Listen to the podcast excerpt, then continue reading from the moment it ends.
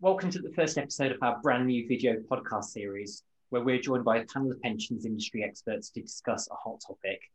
Today, we're going to talk about the third Lloyds judgment on GMP equalisation, which dealt specifically with members who had previously transferred out of DB schemes. And joining me for today's episode are Rachel Uttley from Addleshaw Goddard, Sam Whalley from PwC, and Lynda Whitney from Aon. Welcome to all three of you. Um, Rachel, perhaps I can kick off with uh, with you for a question. Um, in three sentences, what does this ruling now mean for for DB schemes? Thanks, Nadeem. Three sentences is a tall ask, but I'll give it a go. I've used it one already too. The headline is the trustees of contracted out schemes are obliged in principle now to revisit all statutory cash equivalent transfers they've made out of their scheme since May 1990 to the extent they included a post 90 GMP. And so they need to pay a top up where one would be due because that transfer wasn't properly equalised.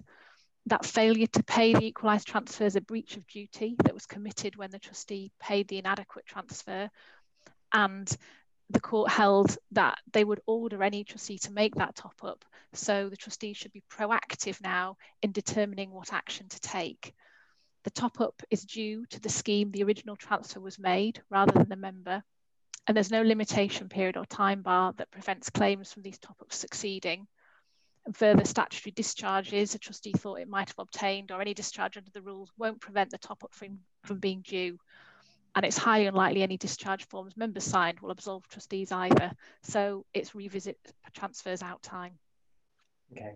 And, uh, and I guess you know for, for some people the, uh, the judgment was probably a, a, bit of a shock um, and not not a pleasant judgment either. I mean, Lynda, maybe a question for you: How big are these top ups expected to be for well schemes and, and on an individual member basis? Well, for a scheme, the key is how many members actually took transfers. If it was, say, one in 20 members, then the cost might only be 10% of the original case. But if it was one in three members, it could be another 75% on top of the 2018 P&L hit they've already seen. And for a member, well, it depends how you look at it. Let's say we've only got a 1% uplift for a member they had a deferred pension of 12,000. So we're trying to give them an uplift of 120 pounds a year, 10 pounds a month. Small. But that could be 5,000 pounds of transfer value. If they went to a DC scheme, that's real extra money in their pot. Five months extra money. So they'd probably consider it quite big. And by the way, that's about three times the size of the average PPI payout that, that's a really interesting way of looking at it. And you know, capitalizing a, a, stream definitely gives you a, a, a, bigger number in, in the context. I, I mean, we've, we've already seen some kind of activity and, and work having to be done on this re- really around company accounting. I guess, Sam, my, my question to you is in the scheme of things, this does seem relatively immaterial. Why are, why, why are we being forced or why are companies being forced to work so hard to, to recognize it? It's a it's a really good question and definitely one that I've been been asked a lot myself.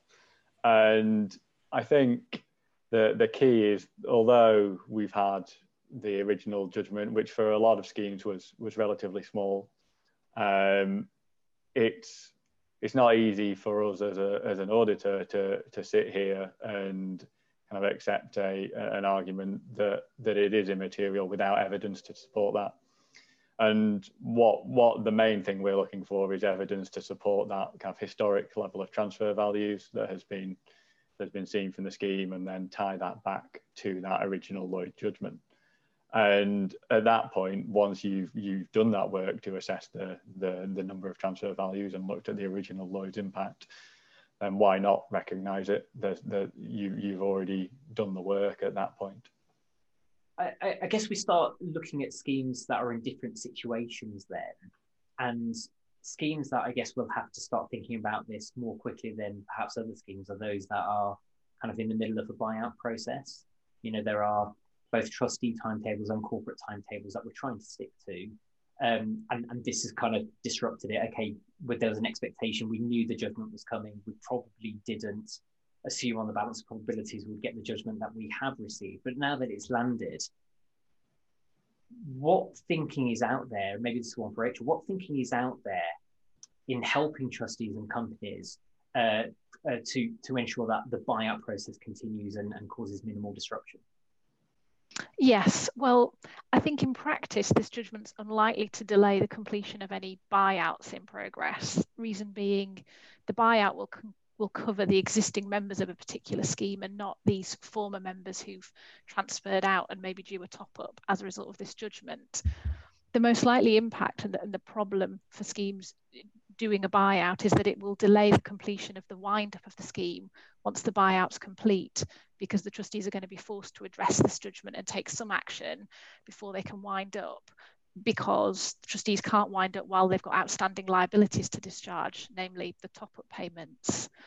So trustees of schemes in buyout that are looking to wind up quickly are, as you say, going to have to be one of the first to address this um, and, and in particular, I think what they'll be looking at is, is yes, how practically they can address this, and also to the extent they can't, where the residual risk for the cases that are unresolved is going to sit, because most trustees are going to have to draw a pragmatic line in terms of how far they go with this judgment, and that then will bring into question well, who is it that's going to bear that risk, and if there are any insurance products that, that may be around that could help trustees who are in buyout to cover that risk you kind of read my mind there, Rachel, because you know this this does feel like it's something that screams out for a, a, a nice new niche insurance solution. Um, do you know if there's anything out there or plan to be out there to, to to kind of help from an insurance perspective? Well, I'm pretty sure there isn't a specific product out there for this yet. I have heard that there's some one might be coming, but I wouldn't expect that to be anytime soon. And I would expect any insurer who seeks to cover this residual risk for a bunch of trustees will want that set of trustees to have made a reasonable attempt to deal with this issue before they'll pick up the, the cost of the residual claims. But in, in relation to buyouts that are taking place now, I wouldn't expect any standard buyout contract to cover this. If you're buying residual risk cover as part of that buyout, it is possible that might cover GMP equalisation risk and that might pass to the insurer. But typically, there are exclusions from residual risk cover, and a, and a usual exclusion is, is in relation to past transfers. So, nor, in the normal course, I wouldn't expect a bulk annuity insurer to pick up this residual risk, even if you are buying residual risk cover for them. And, and now this judgment's come out, I would expect bulk annuity insurers to be even more specific in their wording to be clear that this is excluded rather than included. So unless you can convince them to, to take that and pay an additional premium for it, then I don't expect buyout insurers will will take on this risk. Um, so you may then be looking at trustee runoff insurance to apply a solution for this.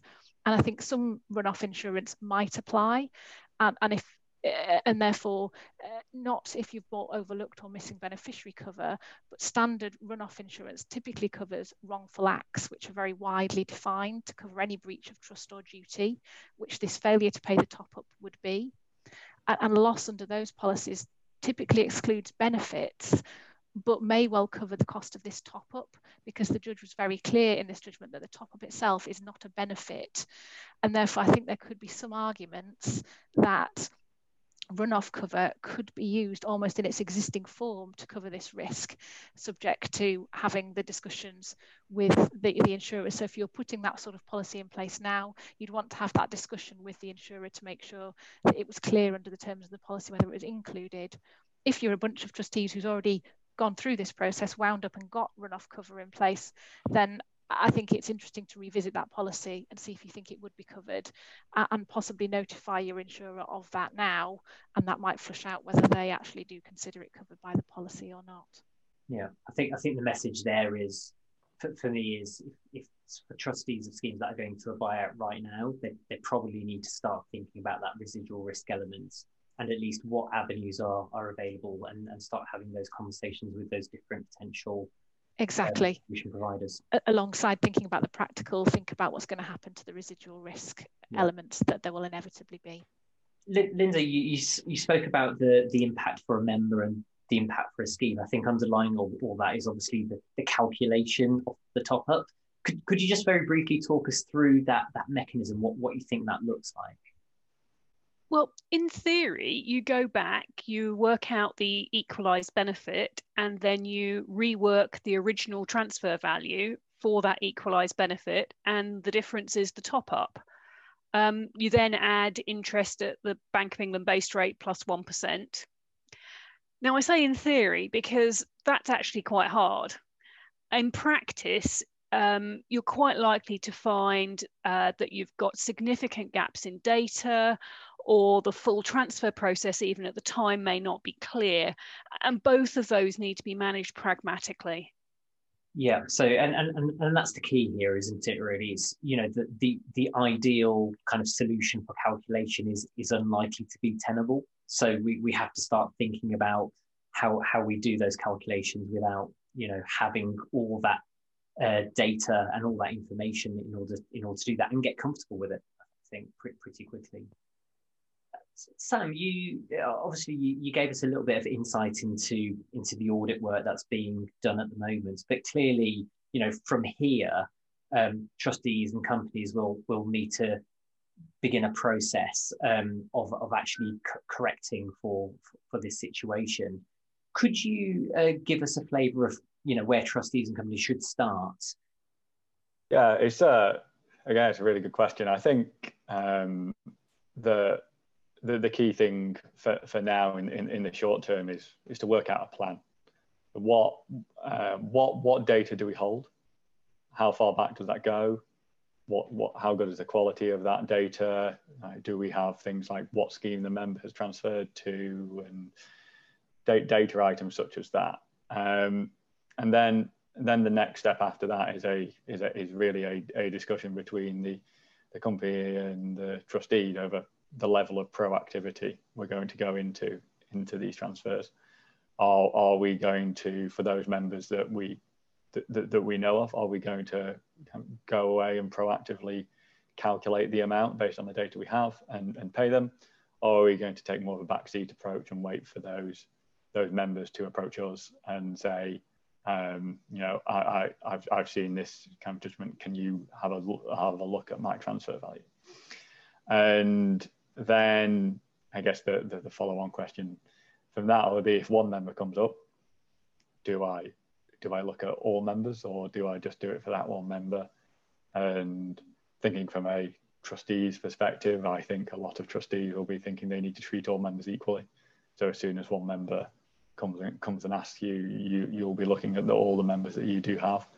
Um, but I think from a from a corporate perspective, um, the the one thing that they'll be looking for is is, is a level of, of, pragmatism, given costs, because I think it would be very easy for for for people to go and spend a, a, a lot of time searching for data, and and kind of chasing these up when potentially the, the cost of doing that would be greater than the cost of actually equalizing themselves.